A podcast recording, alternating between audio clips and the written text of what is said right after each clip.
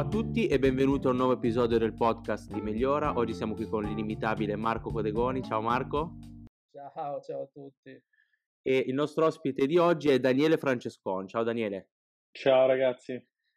Allora, Daniele, per chi non lo conoscesse, è uno startupparo di livelli incredibili, eh, vedendolo, voi non potete vederlo, ma già fa il gesto come per dire figuriamoci, eh, perché è un ragazzo sicuramente molto in gamba, se diciamo bazzicate su LinkedIn lo vedete molto attivo e adesso è coinvolto in un progetto veramente molto interessante cui ovviamente poi lascerò a lui la parola così ci racconta meglio, però diciamo che nella sua carriera eh, si è tolto sicuramente finora tante soddisfazioni, tante altre se ne toglierà e ci faceva piacere intervistarlo perché sicuramente diciamo che il suo percorso è eh, molto interessante, no? quindi dalla consulenza strategica alla startup e comunque con modelli abbastanza disruptive. Quindi eh, io Daniele come al solito partiamo sempre da chi sei, quindi ti lascio la parola, quindi raccontaci tu, parti da dove vuoi, parti dalle elementari, parti dalle superiori, parti da dove vuoi, raccontici chi sei, da dove arrivi e un po' il tuo percorso, che magari io e Marco ti interrompiamo un pochino per farti qualche domanda. Alla grande, va bene. Io chi sono? Sono Daniele, sono un padovano di 36 anni al momento e ehm, nella vita oggi faccio l'imprenditore per diciamo cas- casualità che si sono infilate una dietro l'altra, però parto da laurea in economia, eh, consulenza, dove ho incrociato grandissimi professionisti di cui uno è in questa call, quindi ho lavorato in BCG, post BCG sono entrato in un percorso abbastanza standard, nel senso che è grande classico che dopo la consulenza vai a uno dei tuoi clienti a, fare strategia, innovazione, qualcosa così, e, e quindi sono entrato nella, nella funzione innovazione del gruppo A2A all'epoca. E um, uscito da, da, dalla consulenza per fare questa, questa cosa, in realtà eh, mi, mi, è capitato per sbaglio un progetto che era una specie di analisi di mercato sul, sul, digitale per capire se aveva senso fare un operatore digitale nel mondo dell'energia. La risposta è stata sì, quella cosa è diventata NEN, eh, quindi mm. è diventata sì, facciamolo, come lo facciamo? Facciamo una startup, ma facciamo una startup vera? Sì, facciamolo. Eh, e chi la fa? Boh, tu mi sembra intelligente, vai.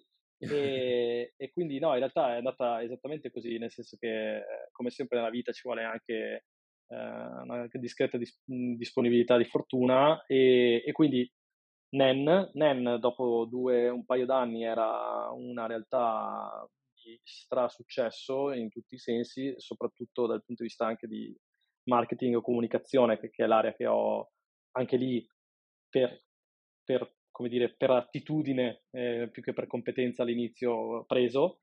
E, e, questo ha fatto sì che si sono accorti di noi in Poste Italiane che voleva lanciare Poste Energia e, e, quindi ci ha chiamato e ci ha detto perché non venite qua a fare post energia.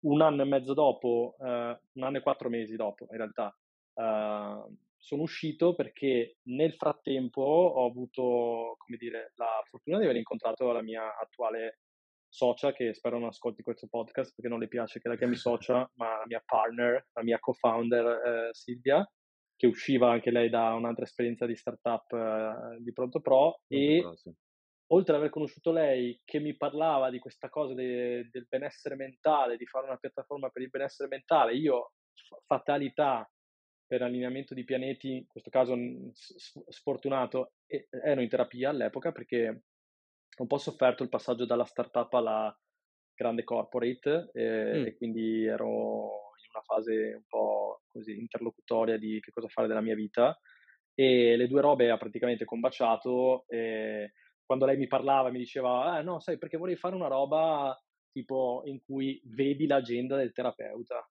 Io ti prego, facciamolo, visto che a me solo il fatto che mi devo scambiare 20 WhatsApp per mettermi d'accordo con il mio terapeuta di quando fare la prossima seduta mi viene il sangue dal naso, quindi dobbiamo assolutamente farlo. E, e quindi ho dato le dimissioni e mi sono messo a fare l'imprenditore e adesso felicemente faccio ancora l'imprenditore. Mm, Spero per okay. sempre. Quindi ti piace di più fare l'imprenditore? Ma eh, mi, piace, mi, piace, più fare l'imprenditore, mi piace di più fare startup. La risposta secondo me è più la seconda che la prima, nel senso che il, fatto di essere imprenditore eh, è, è, una, è, uno dei modi con cui puoi fare startup. Perché per esempio Nen all'inizio eh, era uno spin-off di una grande azienda in cui mm. io n- non avevo, come dire, eh, quote, avevo delle cose simili ma non era mia, ok?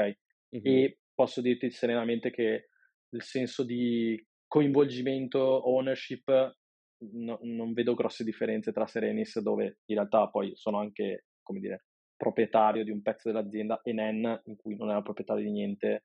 Eh, quindi no, non credo che mi piaccia l'idea degli imprenditori in sé, anzi forse dormirei un po' più sereno la notte, però mi piace l'idea di fare una cosa in cui crei, sicuramente, devi fare le cose veloci, cresce, con te crescono le persone mm-hmm. con impatto, questo mi piace molto, sì. Mm. Ma prima hai detto una cosa molto interessante, hai detto che stavi, su, stavi un po' diciamo subendo, stavi soffrendo questo passaggio dalla startup alla grande corporate, no? quindi ti sei trovato in terapia poi da lì è stato diciamo, un classico allineamento di pianeti mm-hmm. con cui sei arrivato in, in contatto con Silvia, però um, Raccontaci un po' di più, cioè in che senso stavi soffrendo questo passaggio, questo cambiamento, perché sono due mondi completamente diversi ovviamente. No? La sì, esatto, sì. in più poste italiane probabilmente una delle più grandi, no? in Italia più macchinose, più... La, la, più grande, penso. E, ehm, allora, il, il, punto, secondo me, te lo posso raccontare, prima te lo racconto dal punto di vista tecnico e poi dal punto di vista personale. Dal punto di vista tecnico, um, far succedere le cose, cioè tu quando fai business creation, tipo noi stavamo facendo post energia e, e prima avevamo fatto NEN, quindi in realtà l'esercizio era molto simile, no?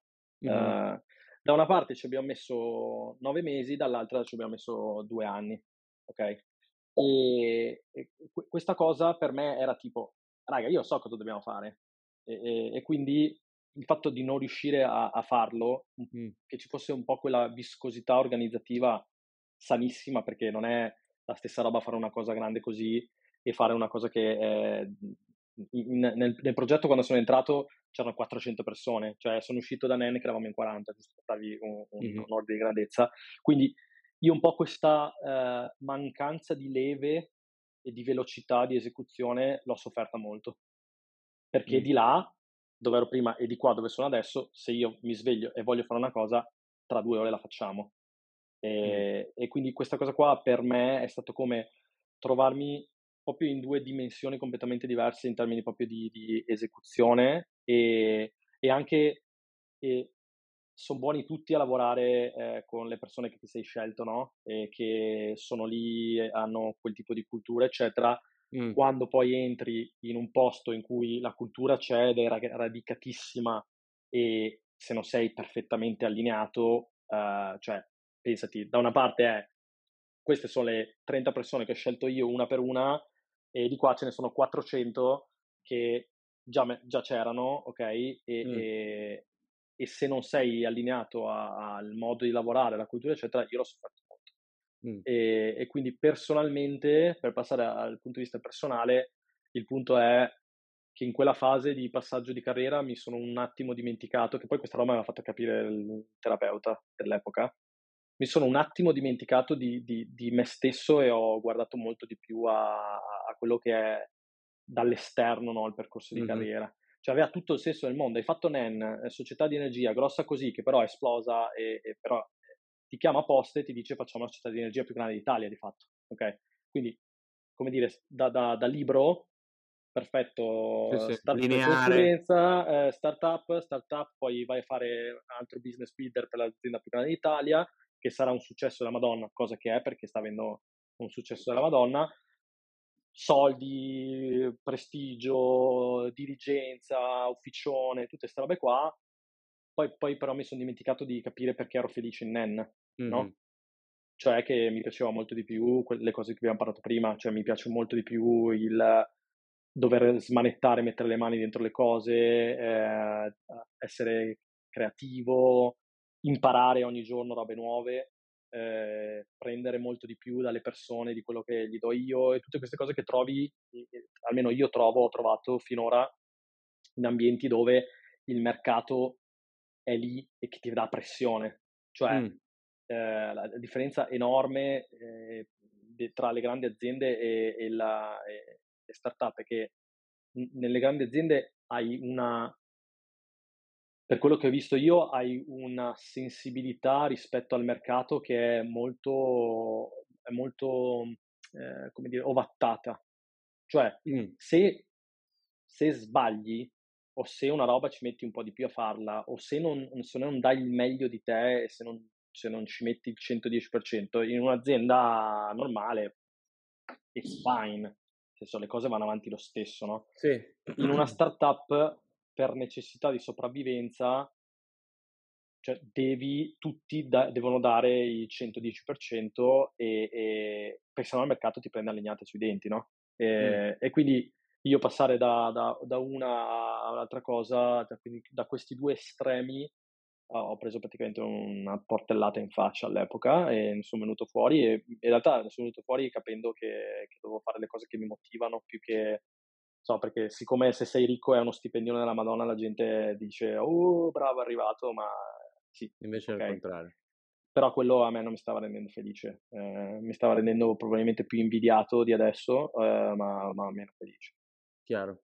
Eh, un po' controintuitivo sembra, no? Perché alla fine la maggior parte delle persone non è un imprenditore, non è uno startup, no? Si sente più a suo agio magari in un contesto che hai descritto tu, quindi con mille layer di sicurezza che hai detto, no? Quindi se non va bene qualcosa, fa niente, se non va bene qualcosa in una startup, c'è il rischio, no? Che la cosa non vada bene. Quindi magari questa cosa qua in realtà è l'ambizione di molte persone di avere un contesto di azienda grande in cui sei più sicuro, in cui hai più, diciamo, tranquillità, in cui è tutto un po' più lento, anche se vogliamo i processi, mentre mm-hmm. tu che invece hai questo gene no, del, del, dello startup l'hai capito magari facendolo, perché invece prima pensavi in realtà potrei fare la stessa cosa, invece ti sei trovato davanti a questa difficoltà e dire ok, a me piace far succedere le cose e farle velocemente, no? che è un po' il mantra della startup, no? perché alla fine come fanno le startup a avere successo? Prendono un'idea, la fanno il più veloce possibile, tu che lo stai facendo lo sai sicuramente meglio di me, eh, e, e, lo fanno in maniera più efficiente possibile, no? mentre magari nelle grandi aziende anche banalmente per farti approvare. Io mi ricordo un tuo post di LinkedIn di tanti mesi fa in cui facevi i, compli- i complimenti al tuo team tech, se non ricordo male, che hanno fatto, tirato sull'app in pochissimo tempo, no? Sì, non Questa roba qua sarebbe stata impossibile in una grande azienda e magari sarebbe venuta anche peggio per assurdo, no? Perché magari sai,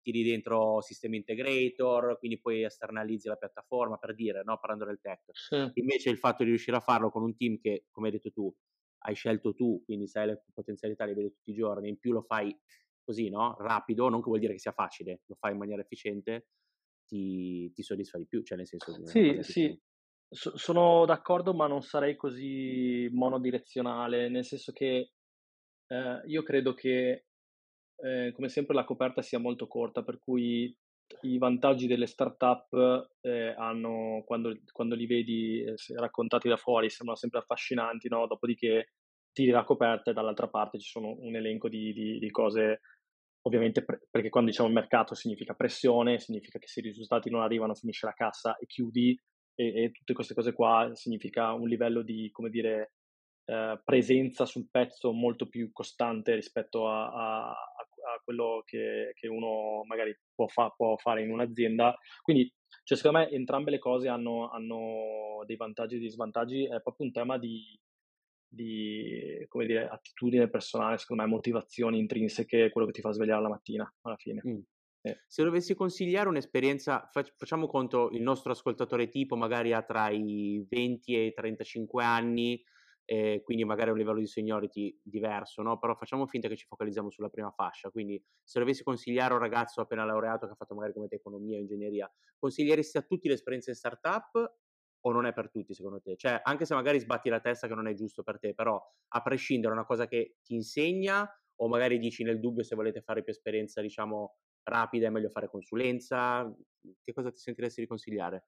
Um, secondo me la startup è, è un'ottima cosa, ti direi più rischio di sembrare, eh, come dire, picchi, però qua dipende da che startup, no? Perché ce ne sono tantissime di startup, però mm. secondo me se tu, se tu vai in una startup in cui c'è trazione, c'è crescita, ci sono magari capitali investiti e ci sono uh, figure professionali dentro uh, di un certo tipo, allora hai tutti i benefici della startup e anche alcuni della, della consulenza. Perché per esempio se tu oggi vieni a lavorare in Serenis, ti becchi il, tutti i vantaggi della startup, più c'è uno dei due fondatori con ex BCG e quindi quando parliamo di strutturare problemi, analisi, eh, slide e, co- e, così via, ti becchi anche quello, no? Mm-hmm. Quindi non tutte le startup sono uguali. Io direi che tanto startup quanto tech company, quanto consulenza hanno ognuno come dire, degli aspetti diversi, però sicuramente io consiglierei di, di fare startup, anche se io tornando indietro non cambierei niente del mio percorso, perché non sarei qua se non avessi fatto, se non avessi avuto il brand BCG nel, nel curriculum, eh, non, non, sarei, non avrei neanche, cioè quando, quando assumevo le persone in NEN, io mi giocavo il fatto che ero uno di BCG e la gente voleva venire a lavorare, io, oh cazzo, consulenza, sta figo, volevo andare a lavorare con, cioè, capito? Cioè, secondo me ognuna, se poi te la giochi bene nel percorso successivo, ha, ha i suoi vantaggi, però sì, cioè, non, posso, non, posso, non dire che, che, sarebbe un'esperienza temprante, ecco, più che formativa soltanto. E l'esperienza in consulenza come ti ha formato? E l'esperienza in consulenza mi ha formato anzitutto fisicamente, perché si, è, si è lavorato abbastanza E, no, allora, vero, a, par- a, a, parte le battute, ehm, no, però in realtà eh, per me è un vantaggio, nel senso che se tu lavori il doppio di una persona normale, hai, fa- hai fatto il doppio, appunto, cioè eh, mm. tre anni dopo hai il doppio dell'esperienza. Può essere cattiva, buona, comunque quello eh, per me, soprattutto nella fase iniziale di carriera... È un acceleratore, no? È come se fosse una cioè lavatrice cioè, dove entri... Come dicono che è un po' come, come, la vita dei cani, no? che un anno, in, una, un esatto. anno del cane sono sette anni di una, di una, persona, qui magari è uno a due, non uno a sette, però è vero, io ho fatto un po' più danni di, di Daniele, effettivamente cioè, quello che vedi in consulenza per varietà e quantità è quello che probabilmente almeno il doppio degli anni vedi in un posto di lavoro normale. No? Mm-hmm, esatto. E poi secondo me più, le cose più importanti che mi ha insegnato sono, uno, la comunicazione. Cioè, tu sei un ragazzino di 25 anni, ti schiaffano davanti a un CEO o a un mega dirigente e devi spiegargli cosa deve fare.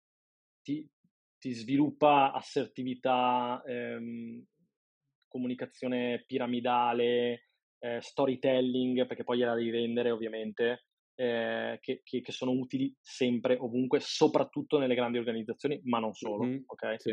Poi dal punto di vista analitico, ovviamente l'altro, l'altro tema, cioè concretezza, numeri, tranquillità nel, nel, nell'utilizzare i numeri per le decisioni e, e cose di questo tipo. Secondo me eh, queste sono le cose. E ultima, ma non per importanza, che è una cosa, è la, la capacità di imparare il minimo che ti serve, cioè il minimo che ti serve per fare quello che devi fare e non niente di più.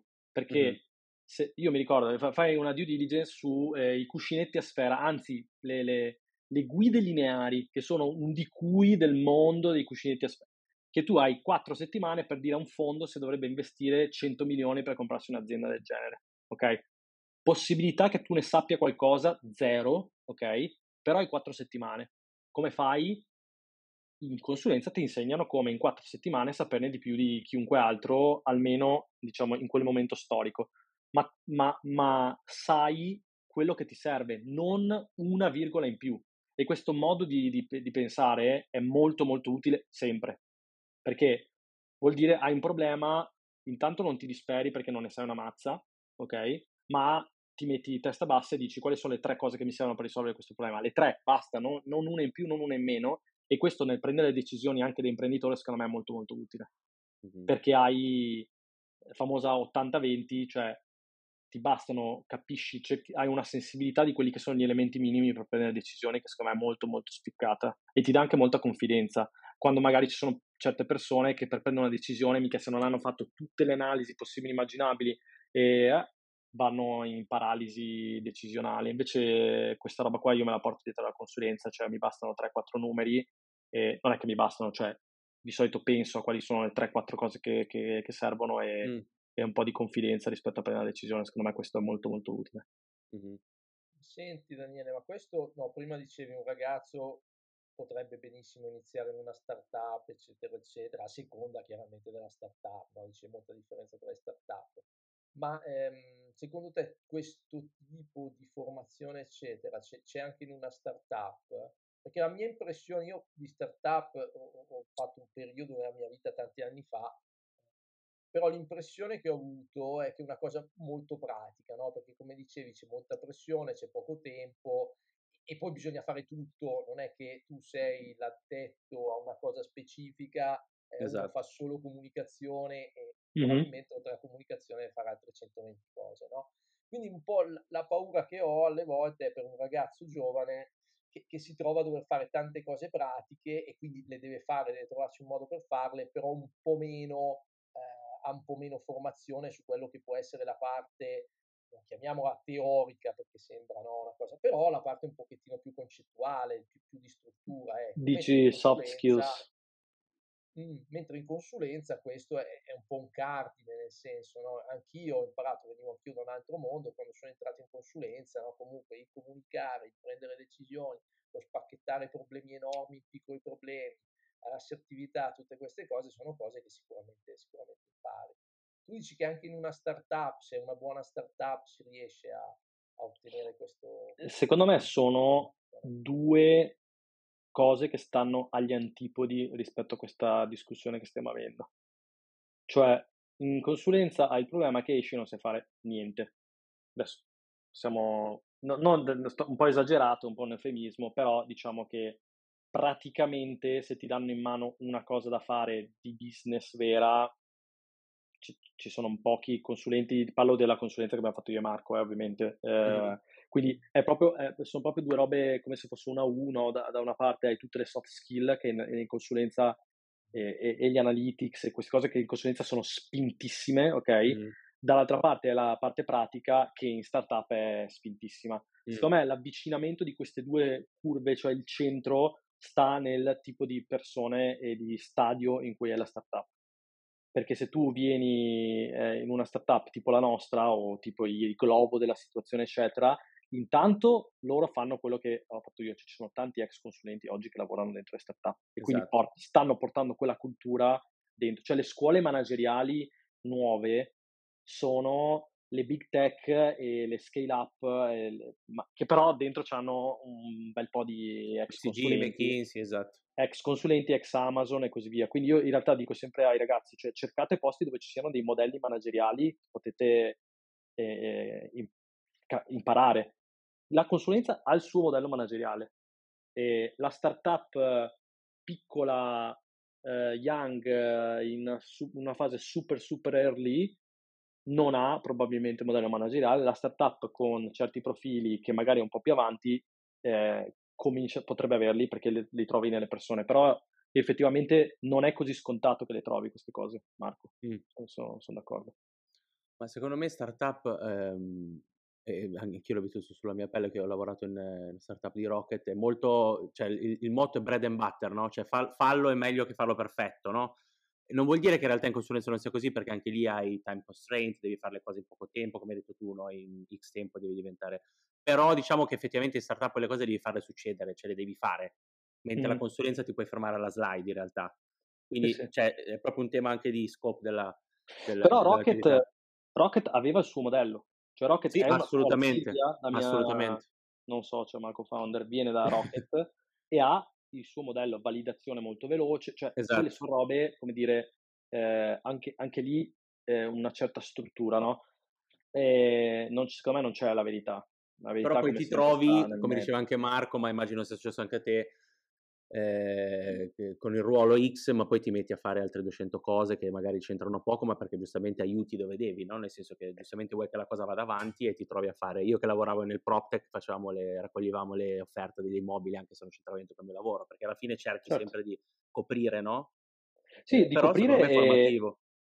Per me è, è, è una formazione insostituibile se la tua, come dire, se, se, il tuo passo di carriera successivo è cercare di fare qualcosa mm-hmm. di, che va in linea. Cioè un, una, una ragazza che ha fatto un anno di stage da noi nel marketing è uscita e in un anno ha visto come si produce uno spot TV, come si lancia TikTok, come si fa il piano editoriale, come si fa una campagna autovom, come si crea un brand a zero, cioè robe che un direttore della comunicazione ha visto in 30 anni. Mm-hmm. E, e que- questa roba qua eh, purtroppo nelle grandi aziende non ce l'avrai mai perché se ti va bene di queste robe ne vedi una all'anno. Sì. Eh, quindi mh, mhmm, questo per dire che non, secondo me non c'è una risposta vera, sì. c'è, c'è, molto contesto, cioè non tutte Dipende dalla persona anche, no? secondo me anche come reagisci alla cosa. Poi secondo me quello che fa la startup è, è mhmm, darti un po' su questo sono sicuro che sarei d'accordo, un po' un bagno di umiltà, no? Cioè nel senso, specialmente se arrivi da BCG e altro, che ti senti magari il numero uno del mondo, a prescindere da come sei tu come carattere, magari tu meno, mm. però comunque sei in questa sorta di setta in cui sei nel top 0,1% dei candidati, nelle migliori aziende, eccetera, no? Quindi se comunque vai in startup, appunto, col fatto che devi un po' eh, essere molto più così pragmatico, comunque ti fa capire che cosa vuol dire effettivamente fare le cose invece di presentarle agli altri. E secondo me, se unisci le due esperienze, effettivamente, come hai detto tu, no? I founder molto spesso più di successo hanno un background di consulenza strategica, se non ce l'hanno comunque pensano anche come un consulente strategico, comunque usano le tecniche, no? Come detto, sì, sì, sì, sono molto strutturati, quantitativi, sì, sì. Sì, esatto. sì, appunto la verità è che tutte, tut, ogni skill è buona a mamma sua, quindi... Assolut- assolutamente. E invece senti, io volevo chiederti che non abbiamo ancora parlato, um, perché Serenis è importante? Cioè perché stai facendo questa startup? E raccontaci un pochino di più anche di qual è il vostro obiettivo, che cosa volete fare, qual è il vostro, cioè perché avete deciso di creare questa società, oltre a ovviamente la storia che ci ha detto di Silvia che ti ha detto vorrei fare il planning del calendario del, del, dello sì, psicanalista. Però diciamo raccontaci meglio perché ti piace quello che stai facendo, vedo che siete iperattivi, quindi sicuramente è una cosa che sta crescendo bene, eh, quindi dacci un po' di, di, insight su cosa vuol dire lavorare in Serenis. Ma eh, allora, cos'è Serenis? È una piattaforma digitale per il benessere mentale, eh, centro medico in cui lavorano quasi un migliaio di eh, psicoterapeuti e psicoterapeute oggi eh, e l'idea nostra è eh, rendere accessibile il benessere mentale ma farlo creando un posto dove trovi la miglior tecnologia e i migliori professionisti. Quindi quella roba lì di cui parlavamo all'inizio per ridere dell'agenda del terapeuta, in realtà tecnologicamente è una roba devastante da fare perché tu vuol dire che eh, hai dato ai terapeuti massima flessibilità di lavoro. Cioè, loro mm. possono inserire e dire domani lavoro dalle 3 alle 5 su Serenis.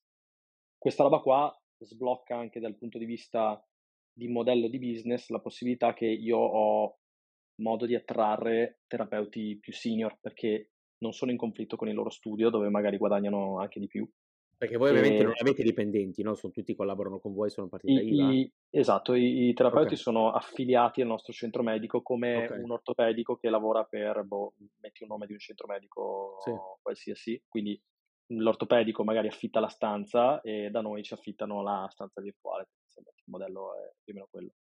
E, um, ho perso il filo del discorso, però quindi hai, hai come dire, la tecnologia, questo fa sì che eh, siamo riusciti ad attrarre dando flessibilità e dando libertà eh, professionisti che hanno 11 anni di media di esperienza, oltre ai 9 anni di formazione che fanno, quindi ci sono, ci sono mm. eh, insomma abbiamo, abbiamo creato un posto dove la missione è lo rendo accessibile, però lo faccio creando un posto che ha le caratteristiche che avrebbe un posto di cui ti fidi, quindi gente con esperienza, sono solo psicoterapeuti, quindi non abbiamo psicologi e psicoterapeuti, ma sono solo psicoterapeuti e gente Quindi, che scusami, ha... scusa se interrompo, lo psicoterapeuta anche magari per un ignorante come me, che, che formazione ha? Cioè è uno, psicologia è o medicina? No, psicologia okay. o medicina più scuola di specializzazione in psicoterapia, che significa che ha scelto di approfondire un tipo okay. di tecnica o orientamento all'interno di una delle scuole che ci sono in Italia e, uh, e a quel punto dopo quattro anni in cui in que- questi quattro anni molto molto spesso, quasi sempre, fa anche eh, clinica, quindi continua a formarsi sia teoricamente che praticamente e poi, e poi a quel punto è abilitato alla professione di psicoterapeuta, che, è, eh, che significa che come dire, ha, ha, un range un po' più ampio di cose che può, che, che può fare, quindi non solo dal supporto psicologico, ma fino a proprio la terapia applicando il metodo che, che, che ha studiato. Quindi sono dei psicologi che hanno studiato quattro anni più così per, okay. non, penso di non sminuire nessuno, però tecnicamente fanno quello, poi la spiegazione okay. un po' più lunga è quella che, che, ti ho dato. E lo psichiatra invece è una figura medica, quindi fa una specializzazione in uh, psichiatria. Ok. Quindi è questo, è un sacco di cose, però è tendenzialmente sereni. Se questo, il nostro appunto obiettivo è quello di fare in modo che più persone possibili facciano il salto che ho fatto io, cioè capire che quindi certe volte, in certi momenti della vita, eh, o perché non va bene o perché semplicemente potrebbe andare meglio, poi fatti aiutare da un professionista e, e, e, che lo facciano sempre più con serenità, nel senso del motivo per cui se dovessi aggiungere delle gambe a quello che fa Sereni siamo anche un media brand, nel senso che abbiamo pagine Instagram, blog, podcast, mm-hmm. newsletter in cui facciamo divulgazione eh, di, di, questi argomenti e, e, poi appunto non da dimenticare mille persone che lavorano tutti i giorni sulla nostra piattaforma per, per erogare il nostro servizio. Quindi diciamo la vostra missione è anche un po' quella di fare un po' di evangelizzazione no? del ruolo del, del, terapeuta, perché magari appunto c'è questo blocco culturale, non so se è solo italiano o internazionale in realtà, perché secondo me è una cosa diffusa. È più diffuso, è meno diffuso nei paesi anglosassoni ovviamente, che sono avanti almeno 15 anni eh, sì. queste cose, però è, oh, cioè, si sta diffondendo sempre di più, devo dire. Cioè 7 persone su 10 che, che, che fanno terapia in Serenis e ti parlo di ormai 40.000 persone. Mm. Sono quindi non statisticamente un numerello così per dire, ma, certo. ma un numero grosso non avevano mai fatto terapia prima. Quindi è un mercato che si sta aprendo completamente grazie a, a quello che stiamo facendo. Non solo noi, eh, tanti altri, tante altre aziende, quello che sta facendo che, ha fatto, che hanno fatto le istituzioni pubbliche parlando di bonus psicologo per gli ultimi due anni, sì. che ha fatto il Covid, e quindi insomma c'è stata tutta una serie di fattori che hanno fatto sì che questo settore crescesse. Ma secondo te nel mondo in cui viviamo adesso, no? Tu hai parlato prima magari di, tra virgolette, insicurezze, scompensi psicologici, stress generalizzato mm. per mille motivi, cioè secondo te è più importante ora che mai affidarsi a un terapeuta se, se ne, se ne ha bisogno, ovviamente, quindi è più un tema di cioè, in base a dove sta andando il mondo c'è sempre più bisogno o ce n'è sempre stato bisogno a prescindere, quindi diciamo semplicemente adesso si, si sta rendendo conto che il terapeuta è importante. Non so se capisci la mia domanda. Diciamo sì, la, sì. La, la secondo, me, secondo, me, sono vere entrambe le cose, nel senso mm. che um, il, uno degli effetti, per esempio, della pandemia è stata l'esplos- l'esplosione del, dell'uso di ansiolitici, no? Esatto. Uh, questo ti fa capire che e è cresciuta anche la psicoterapia, eh. per questo ti mm-hmm. dico che sono vere entrambe le risposte, però la vecchia scuola era ti faccio, hai, hai soffri d'ansia, eh, ti, ti, do un ansiolitico, non riesci a dormire, ti do qualcosa che ti fa dormire e così via, spesso, molto spesso prescritti da, anche dai medici di base, eh? e, e, e quindi, come dire, un mondo per cui il sintomo si cura con quello che ti cura il sintomo versus perché non dormo la notte, perché sono stressato al lavoro, non è che devo dormire di più, eh, è che mi rendo conto dopo mesi di terapia che eh, sono semplicemente nel posto sbagliato perché il mio wish, come lo chiama il mio terapeuta, non è realizzato in quello che faccio tutti i giorni, mm. no? E quindi questa roba costantemente iterata cioè sì, tu lo manifesti come stress, come se fosse il fatto che lavori tanto, però per esempio io adesso capita che lavoro uh, dei giorni che lavoro di più di quando ero in BCG, ma la mattina dopo sono carico come un missile, no? Mm-hmm. Quindi secondo me ci sono, uh, come dire, entrambe le cose e è evidente che soprattutto se tu guardi soprattutto una certa fascia della popolazione, eh, la psicoterapia è ancora super mega tabù, eh? Cioè, eh, sì. Secondo me c'è quasi, esatto, una sorta di paura o di, eh, non so per quale motivo, ma dovremmo indagarlo probabilmente anche fare un po' di brainstorming in questo podcast, cioè il fatto che tu abbia problemi legati alla salute mentale è quasi visto come una cosa più grave della salute fisica, non so come dire. Si, si, tenta di, non so, nasconderlo, oppure c'è gente che dice la depressione non esiste, semplicemente il fatto che hai troppo tempo libero e quindi pensi alle cose che stai facendo. Tante cose che ovviamente poi vengono strumentalizzate alto, però non saprei da dove arriva questa, questa, questo approccio che c'è a tutto ciò che inizia con psico, no? Se Ma allora, i, eh, io potrei parlarti per ore di questa cosa, anche perché per fortuna mi piace il mio lavoro e quindi leggo anche tanto di questi temi. Mm-hmm. Eh, un'idea che mi sono fatto io è che è prettamente occidentale il connubio tra due fenomeni. Il, lo scarso lavoro di introspezione, mm. okay? dove nella cultura orientale, per esempio, uh, il tempo vuoto, la meditazione sono cose che fanno parte della cultura, ok? Sì. Quindi scarsa introspezione, scarsa, eh, scarso tempo passato con noi stessi e basta, ok? Dall'altra parte la, l'esaltazione della, del, del, della perfezione, no?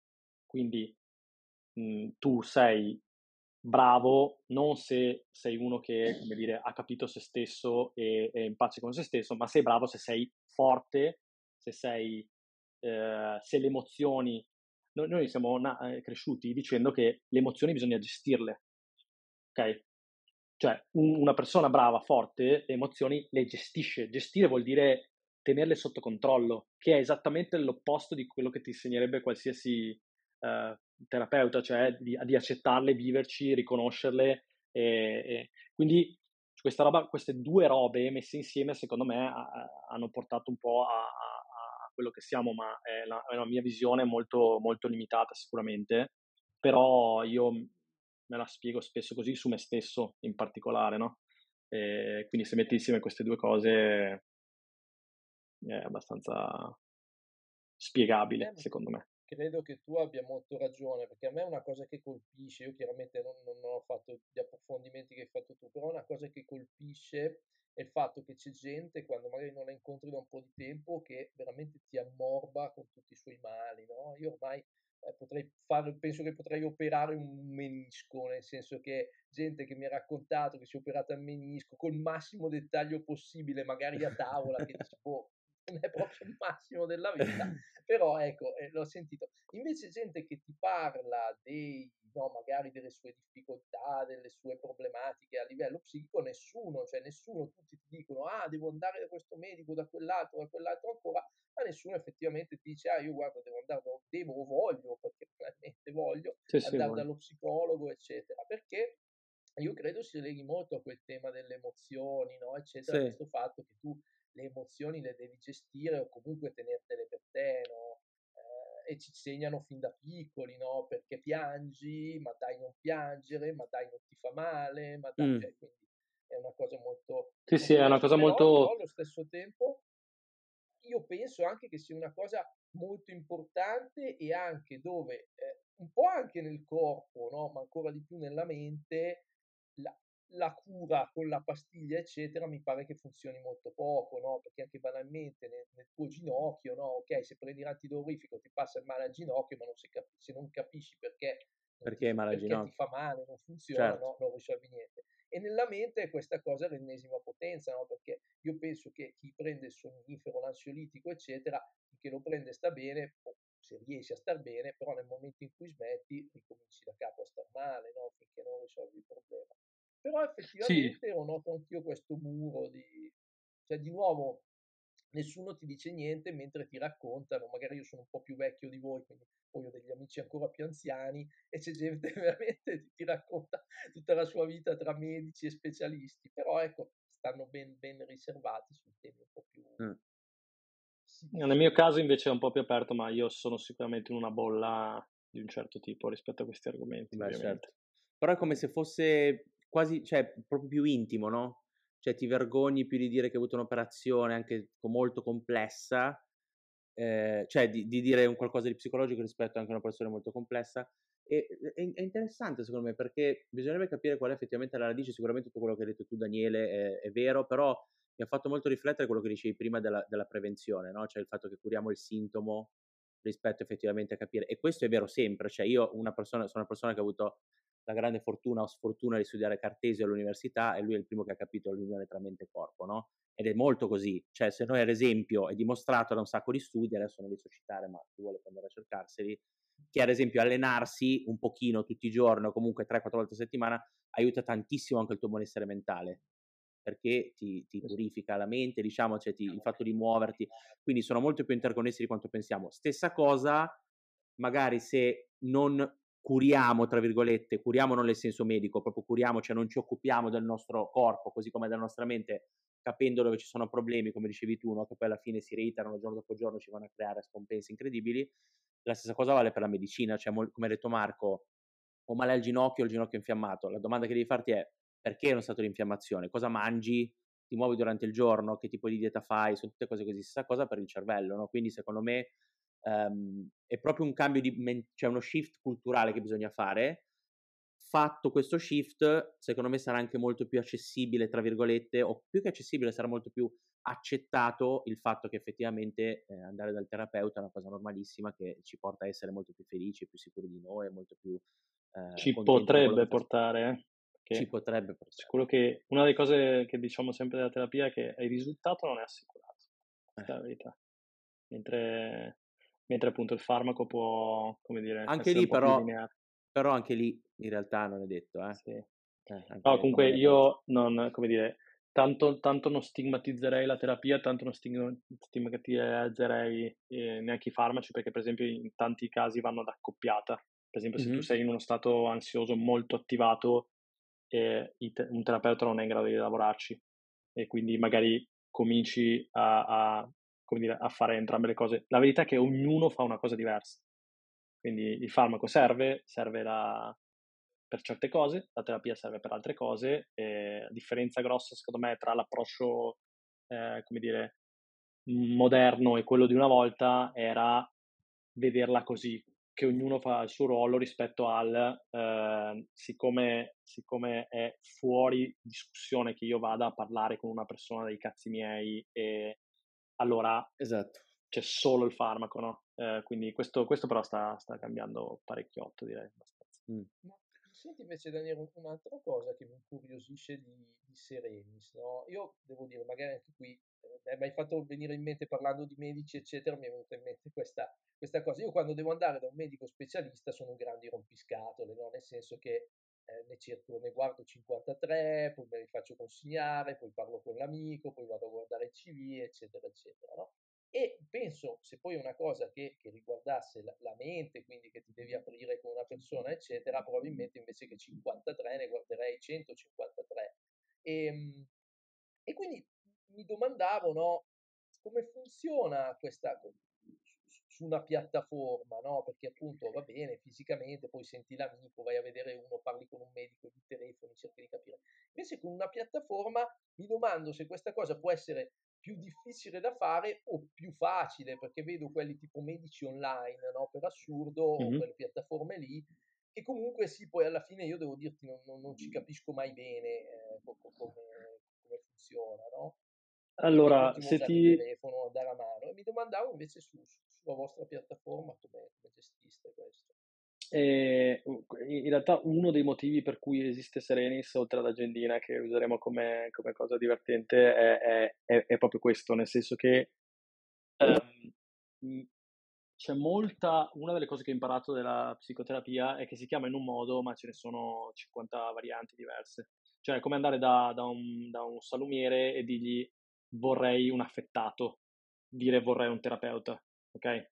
Mm. Perché però tra il salame con l'aglio e la mortadella col pistacchio sono due robe che uno potrebbe piacerti, l'altro potrebbe farti eh, vomitare e stesso vale all'interno della psicoterapia, nel senso che parlare con un freudiano, uno psicanalista e un cognitivo comportamentale, io che ci sono passato, sono due, cioè è come, è come fare due robe diverse, ok?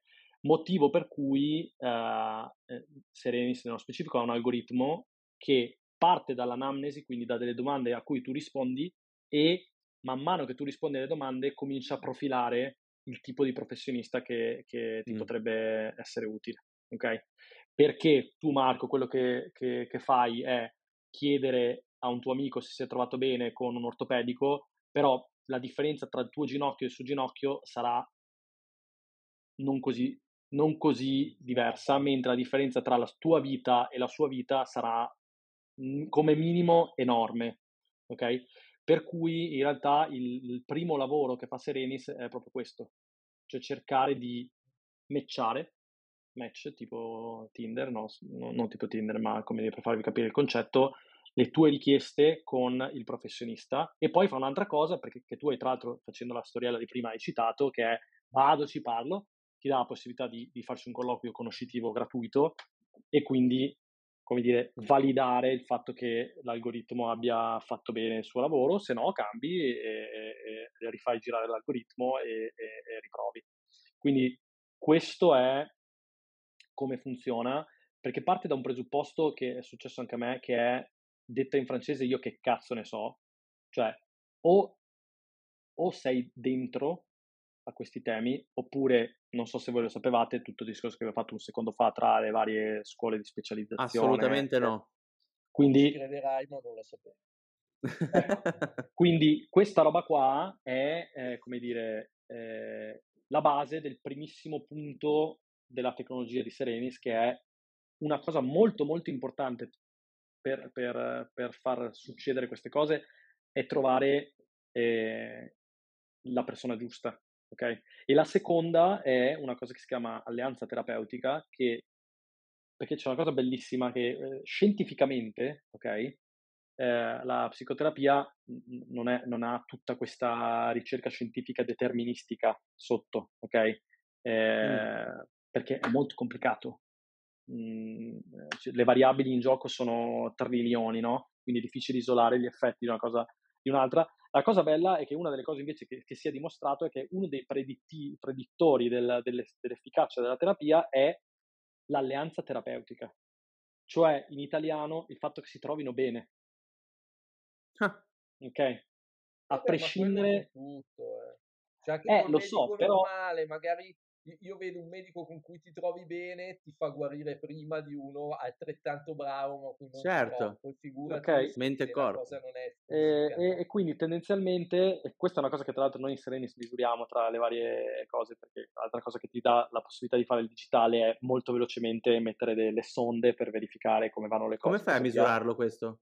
Beh, l'alleanza terapeutica ha, ha quattro domande che non mi ricordo, me ne ricordo una o due. Eh, proprio quando fanno gli studi di alleanza terapeutica fanno queste quattro domande sistematicamente che sono tipo ti stai trovando bene? La- una, penso sia quella, non me ne ricordo tutte, però ti stai trovando bene? State parlando degli argomenti di cui vorresti parlare e le altre due non me le ricordo. E noi in certi punti dell'esperienza, eh, Mm. alla fine della seduta, arriva Serenis e ti dice hai voglia di rispondere a queste quattro domande, così noi riusciamo a, a inferire se il percorso sta- si sta avviando nel modo corretto ed eventualmente intervenire, E, e senti, eventualmente.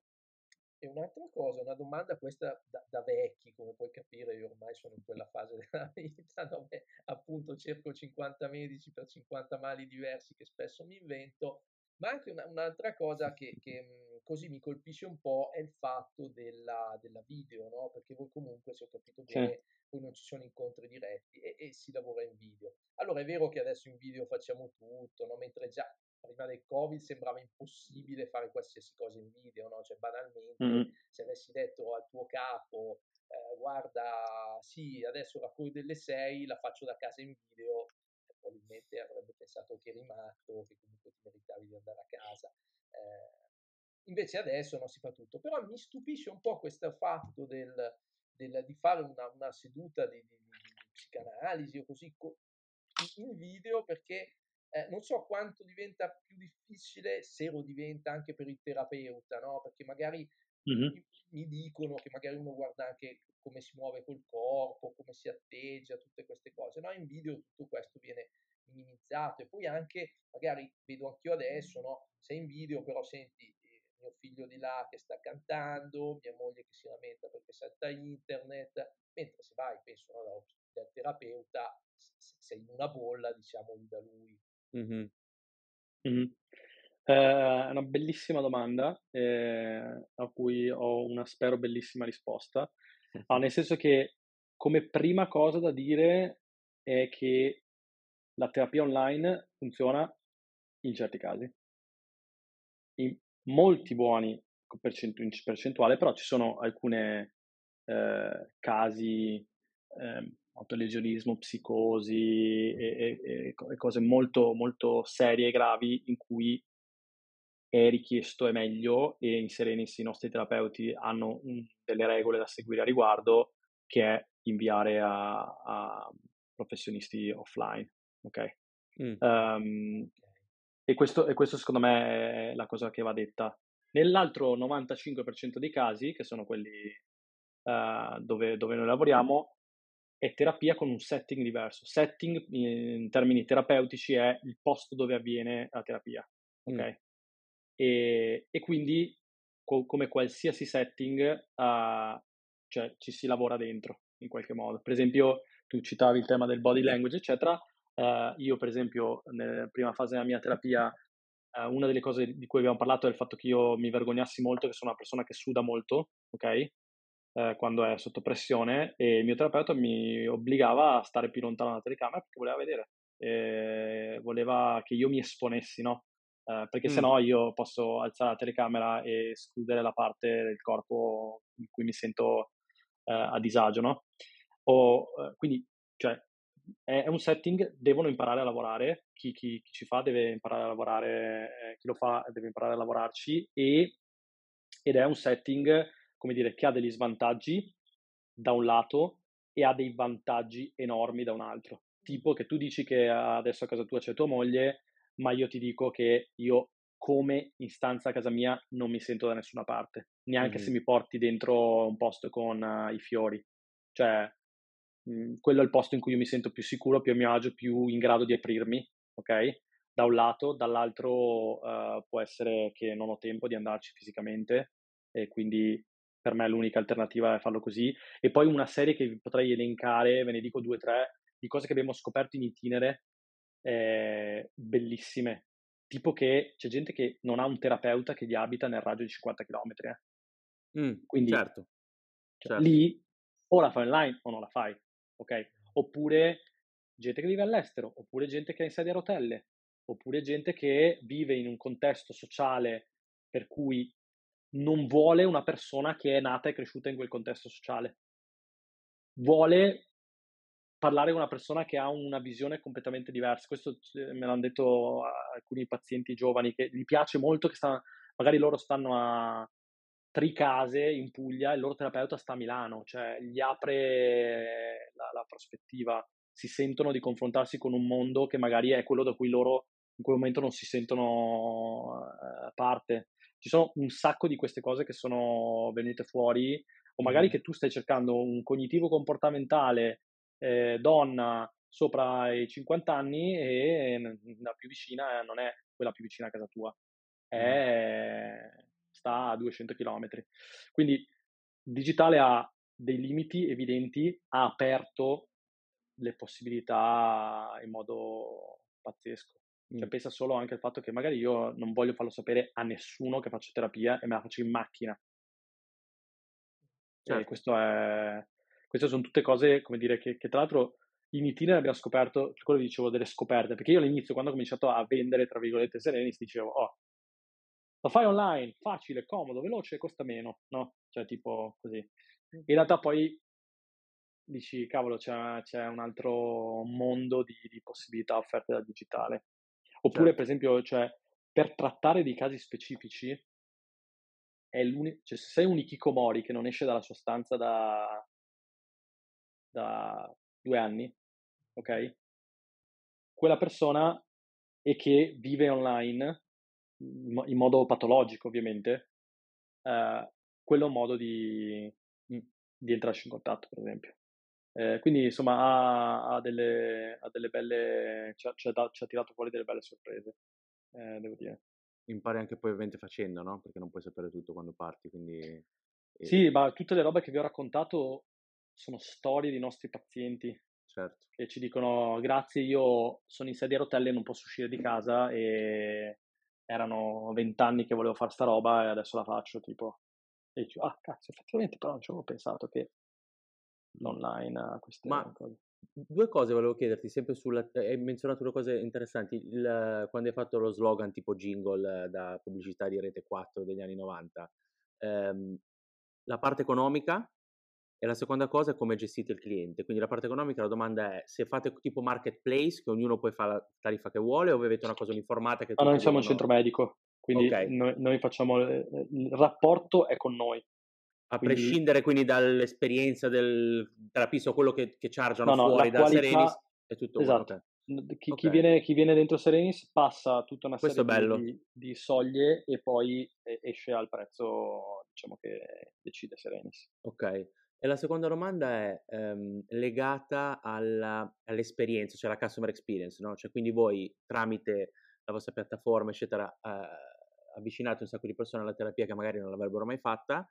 E, e, quindi poi come funziona? Cioè voi come gestite il rapporto con il cliente? Voi interagite con loro, chiedete feedback, ricevono, non so, mail, newsletter, come funziona? Sì, sì, ehm, ma allora eh, non, vor- non, vorrei sminuire, ma è un, un'ottima esperienza digitale de- de- degli anni 2020, cioè um, la differenza rispetto alla terapia standard è che c'è una terza parte, che è Serenis, mm. ok? Che è presente. E presente significa, se hai bisogno, apri un tasto e parli con noi. Il mm. terapeuta non mi piace, no problem, vieni da noi. Eh, um, c'è una terza parte che ogni tanto ti chiede come va, quindi monitora l'avanzamento della terapia. C'è una terza parte che ogni giorno ti ricorda che puoi fare dei piccoli esercizi di eh, riflessione quotidiana tramite journaling, quindi. Ti ricorda che quelle, che quelle, cose le puoi condividere col terapeuta, così parti molto più spedito quando, non so se voi avete mai fatto terapia, ma tipicamente la prima fase è come è andata la settimana, c'è stato qualche momento che ti ricordi che vorresti... E, e tante volte ti dicono scriviteli, perché così poi ne parliamo in seduta, no? Mm-hmm. Eh, eh, oppure, oppure eh, rompi le palle al terapeuta, scusate il francese, e, e, gli mandi un WhatsApp dicendo: Ah, mi è successa questa cosa. Lui tipicamente ti risponde: Ne parliamo martedì in seduta, no? Invece col diario, col journaling che, che abbiamo dentro Serenis, tu crei una repository di momenti che poi puoi discutere col terapeuta. E quelli importanti puoi anche inviarglieli, così lui si ritrova lì nel momento in cui cominciate a, la vostra sessione di terapia. Quindi sposti da eh, una, una roba, come dire, un po' più basato su quello che mi ricordo a una roba che ha un po' più di elementi per, per lavorare sul percorso. Okay? E che fa questo, che, che, ti fa la fattura in automatico detraibile a, direttamente perché siamo una struttura sanitaria, quindi è come, come uno scontrino della farmacia per capirci. E fa tutte queste cose, ti ricorda quando è l'appuntamento, ti permette di spostarlo semplice senza chattare col terapeuta, oppure mm. ti permette di chattare col terapeuta, scambiarvi documenti, tutte queste cose qua sono un po' prese in carico dalla piattaforma, nel senso che terapeuta e paziente l'unica roba che fanno è si siedono e parlano. Okay? Tutto il ah. resto lo fa la tecnologia. Bello. Ma il tech è molto forte nel vostro team, cioè qual è la percentuale di tech rispetto al No, sono scarsi. No, scherzo. No, la percentuale, perché siano scarsi? No, Immagino sì, di no. Sì, sì. E su 30 persone 5, 6, 7, 8, 9, se ci mettiamo anche le responsabili, 10, un terzo mm. sono persone che fanno tech. Allora adesso qua taglieremo, mettiamo soltanto dove dice che sono scarsi e poi lo pubblichiamo, diciamo, tutti quelli che lavorano in Serenis, così poi ascoltano anche Daniele. Dice. Sì, no, ma tanto lo prendo anch'io al contrario di solito questo feedback da loro, esatto, esatto. uno a uno palla al centro. Senti, eh, per concludere volevo farti una domanda ehm, ricollegandoci a quello che dicevi all'inizio, no? del fatto che il team te lo scegli tu e quindi sei già il tipo di persone che vuoi, attitudini, capacità, eccetera. Che cosa hai imparato facendo colloqui? Domandona. Uh, allora, cosa ho imparato facendo colloqui? E anche facendo selezione, quindi ricevendo centinaia di, di curriculum. Eccetera. Allora, ho imparato un sacco di cose che ho scritto in un post bellissimo su LinkedIn che vi invito a cercare, che si chiama La guida CV. Eh, mm-hmm. Cioè, ho fatto addirittura due edizioni, eh, se volete poi ve la recupero e ve la mando. Ci sono un sacco di cose. Cioè, la prima cosa che ho imparato leggendo CV è che la, la, la gente no, non pensa al risultato finale che vuole ottenere con il CV, che è essere notato e essere letto e capito tra 200. Cioè sembra sempre, tu ti metti nell'ottica, siccome io lo sto scrivendo, la persona avrà lo stesso tempo e lo stesso livello di attenzione di quando io lo sto scrivendo. In realtà, I'm so sorry, ma non funziona così e quindi io esatto. sono convinto di aver scartato un sacco di gente bravissima, ma semplicemente perché dal punto di vista di user experience per il lettore di CV non mi ha messo nelle condizioni di, di farlo tanto quanto altri. Quindi questo secondo ah, me è il più grande eh, learning che ho imparato. Facendo colloqui ho, ho imparato uh, due robe. Una che um, io, io, vado molto spesso fuori dalla, dal CV e anche questo però anche una cosa sul CV manca spesso, cioè la parte di cosa fai fuori dal lavoro, che mm. secondo me è molto indicativa del tipo di persona che sei e dell'attitudine che hai perché soprattutto in un ambiente un po' più fluido come quello delle startup conta un pelino meno la, la, la parte tecnica e un pelino di più l'attitudine mm-hmm. e il fatto che tu possa, se cambia il contesto, cioè io ho persone oggi in Serenis che sono entrate facendo social media e finiscono a fare uh, il marketing manager più PM, no? Perché le, le, le, necessità cambiano e così via. E quelle persone sono quelle, secondo me, gold eh, perché eh, riesci a, dire, sono dei jolly, no? E certo. siccome tu non riesci a prevedere perfettamente, cioè non è che mi si è spostata una casella, svuotata una casella, devo riempirla. Nella startup è devo mettere una persona, spero che mi copra questa cosa, ma poi tra sei mesi potrebbe cambiare il mondo. Quella parte di attitudine è molto, molto difficile capire dal CV, molto più facile capire da quello che fai fuori. Tipo a me capita di chiedere qual è il tuo progetto personale di cose extra lavorative mm. dove ti sei divertito di più, cioè cosa fai fuori dal lavoro, cioè sei, boh, quali, quali sono le cose su cui ti realizzi eh, e così via. Quindi questo sicuramente è una cosa che, che, ho imparato. Un'altra cosa che ho imparato è che comunque ci sono certe eh, caratteristiche da consulente mm. che, che, me- meglio avere, tipo la struttura di pensiero, a prescindere dal ruolo che tu faccia e così via, è una cosa che io testo sempre perché semplifica per esempio le interazioni, no? Uh, quindi anche un creativo che però è senza processo, senza, come dire, e, e queste, queste, tipicamente io le testo dal modo in cui le persone espongono gli argomenti, eh, cioè se, se, randomizzano oppure capiscono che eh, la conversazione va, come dire, certo. In, eh, da, da, come, da, come, esatto, da come si esprimono, da come, eh, come dire, raccontano le cose che hanno fatto in passato se te la raccontano in modo, modalità completamente come, dire, come gli viene in mente, oppure se cercano di fartela capire anche banalmente e così via. Quindi sì, queste sono a caldissimo un po' di, di cose che ho imparato facendo i colloqui. Ma e poi ho imparato anche dei casi, spesso, anche casi eh? tipo consulenza strategica, qualcuno? Stavo per dirti, eh. stavo per dirti. allora, eh, quasi sempre facciamo un caso, mm. eh, perché è molto utile vedere in, all'opera le persone e quando non so che caso fare faccio un caso tipo consulenza strategica perché nel dubbio eh, testo capacità di pensiero, problem solving, struttura, eh, capacità analitica che per le figure un po' ibride secondo me sono caratteristiche che eh, come dire, ho io e quindi penso che siano buone. No, scherzo. Nel senso che comunque sono caratteristiche che, che, che, che ti danno la possibilità di muoverti in un ambiente eh, dove mi capita spesso di pensare che bisogna essere un po' dei piloti del caos, cioè persone che lasci, cioè, sanno stare nel caos, però poi quando gli dai in mano una roba fanno ordine. Poi il mondo diverge di nuovo e loro fanno ordine. E questo tipo di, di, di capacità, che è, che è molto consulenziale, eh, secondo me è molto utile negli ambienti così rapidi che evolvono così rapidamente. E quindi quando non so cosa, cosa far fare, cioè è ovvio che se sono una persona di marketing gli faccio fare un caso specifico perché mi servono delle skill tecniche, però se non ho, se non ho bisogno di un caso specifico e non è una figura junior, ovviamente, uh, fa, faccio, faccio, questo tipo di, ho questo tipo di approccio che poi taro, lo spingo o, o lo rallento, diciamo, a seconda di, mm però può capitare nel 90% dei casi che si trovi a fare un colloquio con me a un certo punto out of the blue ti chiedo di fare magari un, un, ragionamento numerico insieme così che mi invento al momento perché voglio testare se sei razionale, logico e così via. Mm-hmm. Che è una cosa molto da consulenti. Assolutamente. Marco, che cosa ne pensi di questa cosa qua che ha detto Daniele?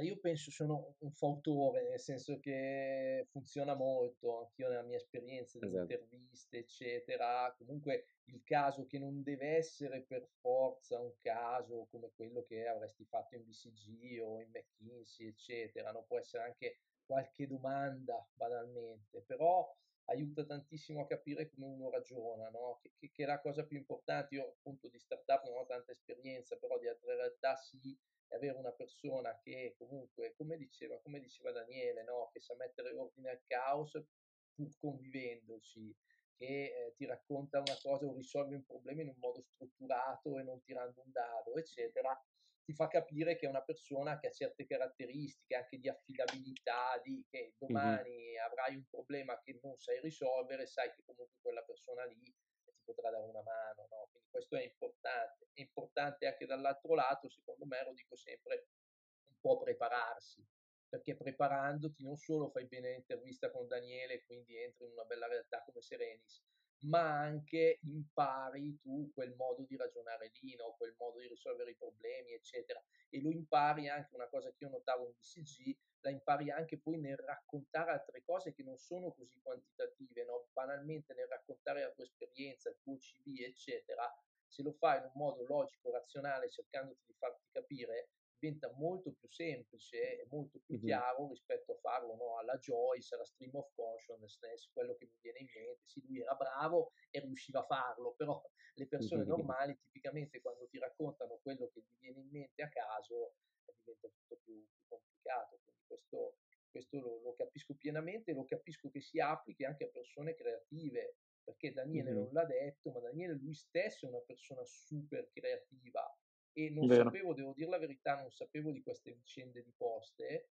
però quando adesso l'ha raccontato mi è venuto in mente che in effetti quando lui era in NEN vedevo i suoi post, le sue cose, c'era la sua tipica creatività, cioè tutte queste idee, queste mille cose, molto pratiche anche, ma che denotano uno spirito molto creativo, quando era in post e poi magari semplicemente le aveva ma non le postava, però non le ho più viste e le ho viste adesso tornare tanto in Sereni, sa che in metropolitana quando mi sono beccato questi enormi cartelloni dove anche lì però ti attirano, io di Serenis non sapevo ancora neanche che c'era dentro Daniele, vedo ma chi sono questi che scrivono queste cose, no? E Daniele Scrivono... è sempre stato così, però nello stesso tempo è uno che questa ricreatività la sa mettere in quel contesto che dicevamo prima, no? razionale, strutturato, logico. Infatti mi facevano sempre fare le slide, eh, quelle belle in BCG, perché... quelle belle le faceva Daniele. ma anche fuori dai progetti, io devo dire, poi sono Sì, sì, no, no, ma infatti non sto dicendo specifico io sono sempre esatto. stato un rompipalle con tutto e quindi chiamavo anche su altri progetti chiamavo Daniele perché tipicamente non so quando fai un piano strategico ci vuole in apertura no, una bella slide una slide, una slide eh, esatto. fa vedere tutto quello che fai e lì chiamavo Daniele perché lui era il guru esatto. di tutte queste cose però di nuovo la cosa bella è che non è che uno è creativo e quindi appunto Daniele era un creativo per cui poi faceva una slide bellissima però non sapeva neanche fare un discorso perché partiva no è sempre stato, come l'abbiamo sentito oggi, una persona super razionale, super logica, che riusciva, e quindi secondo me questa creatività la usi anche meglio se la riesci a mettere Esattamente. in modo giusto. Esatto. Scusate, ho parlato per mezz'ora. No, no, è, è stato un bellissimo.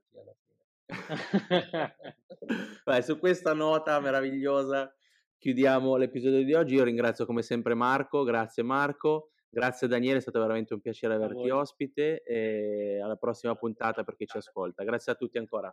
Ciao. Ciao ragazzi. Grazie mille, ciao.